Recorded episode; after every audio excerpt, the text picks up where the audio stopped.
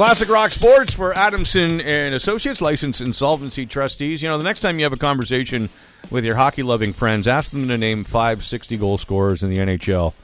And the usual names will make that list Gretzky, Lemieux, Jagr, Yzerman, Selanne. One name that uh, gets left off that list almost every time is Dennis Maruk, who in the 1981 season with the Washington Capitals scored 60 goals for 136 points that season, which is no small accomplishment. And I, this conversational oversight is what inspired the title of a new book, Dennis Maruk, The Unforgettable Story of Hockey's Forgotten 60 Goal Man, by Dennis Maruk and Ken Reid. Former London Knight and NHLer Dennis Maruk joins us for Classic Rock Sports. Good morning, sir. Good morning. All good. Okay. Thanks for this comment. Well, it's, it's great to chat with you. And, and with respect to the, uh, you know, what we said there in the, the introduction, when you when you think back to your stats and, and what you accomplished in the NHL, does it does it bother you when your name is sometimes overlooked, especially with respect to that sixty goal season? Well, that's part of the book, you know, and it's just uh, it is it is kind of a, but you know, it's an honor to be with those guys. Uh, all those great names that you mentioned uh, that have this little kid from Rexdale, Ontario, score 60 goals and 76 assists. But uh, yeah, it is a little bit. Uh, you know, I played with teams that were not real successful, and and uh, so I didn't get a lot of coverage, and, and I think that was a big part of it. If I had done that in Toronto or Montreal or Chicago, a big city or something like that, it'd be totally different. And I think it, you're right, uh, and and I do that. It does come up that my name is forgotten. Myself and and Bernie Nicholls is the other one too.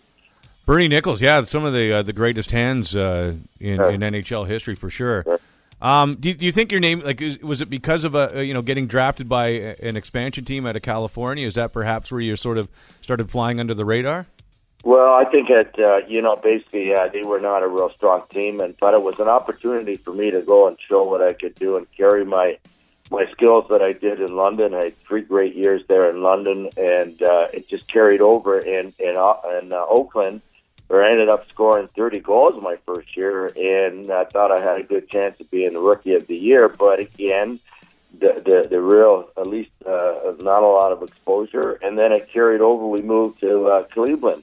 And the wonderful Cleveland Barons, and people go, that, "That's an American League team?" You know, no, that was an NHL team. So yeah. I deal with that, and then uh, and then the Cleveland Minnesota merge. Uh, I ended up uh, being traded to Washington Capitals uh, for a first round pick, and Washington at that time was uh, one of the weak teams in the league too, and we almost uh, lost the franchise there. So my first five or six years was a real struggle, uh, you know, to have a success on a team, but. I continued doing what I what I do and, and what I did out in the ice, and hopefully I got picked up by a team. And then eventually Washington got stronger, and then uh, I was traded back to Minnesota, and we had some good years there. Dennis Maruk joins us on the line here. Uh, he'll be in London signing copies of his book, Dennis Maruk, The Unforgettable Story of Hockey's Forgotten 60 Goal Man, on Saturday at the Knights game. We noticed a couple of pictures of you sporting your mustache back when you played for the Knights. Where, like, if you can rank your own mustache in like the pantheon of the greatest mustaches in NHL history, where do you think you sit? I think there's only one other guy that has a better mustache than uh, was Lanny McDonald. Uh, you're, yes. in, you're in fine company. Yeah, I think I'm right up there with Lanny, and uh, you know it's a funny story. I I, I, I did that in Peterman, and then when I turned pro, I, I kept I they shaved it off uh, my rookie, and and then I grew it back, and then uh, I saw this fellow, uh, a relief pitcher in Kansas City Royals, Al Hrabosky he was kind of the mad Hungarian, and I, I saw he had the Fu Manchu, so I kept it. I kept the Fu, and it was kind of it's kind of my trademark. Yes, it goes. So I'm I'm the mad Ukrainian out there on the ice. But, uh, Dennis Maruk, the unforgettable story of hockey's forgotten 60 goal man. You will not be forgotten here in London, and uh, any London Knights fan uh, who who has has been a fan for a long time will always right. remember you. What is what is your highlight from your days playing in London?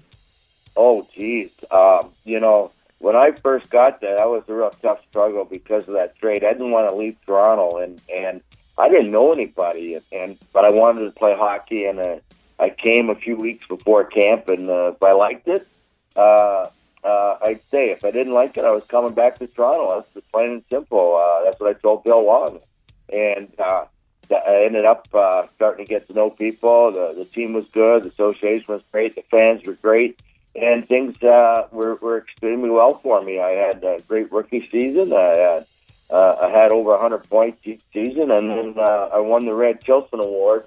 I won the Rookie of the Year, and then I also won the Red Tilson Award, Most Valuable Player in uh, in uh, junior at that time. And uh, most of those guys, if we look at the list, made it to the NHL. So uh, it was pretty nice to be in that list. And, and but I would have to say the uh, you know the the success of winning that uh, the Red Tilson Award was uh, probably the big highlight there. And I had I think I had 66 goals in 65 games there as a junior. Dennis, quickly before we let you go, you were a fast skater, a great stick handler in your day. How would uh, Dennis Maruk in his prime perform in today's NHL?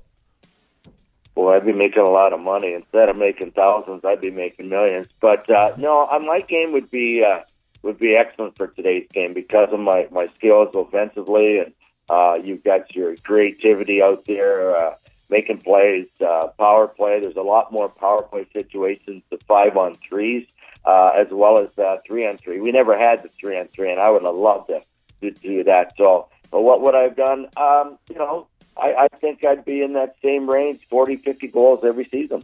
Love to hear it, man. We could talk to you all day. Listen, uh, Dennis, um, so happy about your book, The Unforgettable Story of Hockey's Forgotten 60 Goal Man. And uh, I know London Knight fans are going to be looking forward to meeting you at the Knights game on Saturday night and getting their copy signed. Really appreciate your time this morning.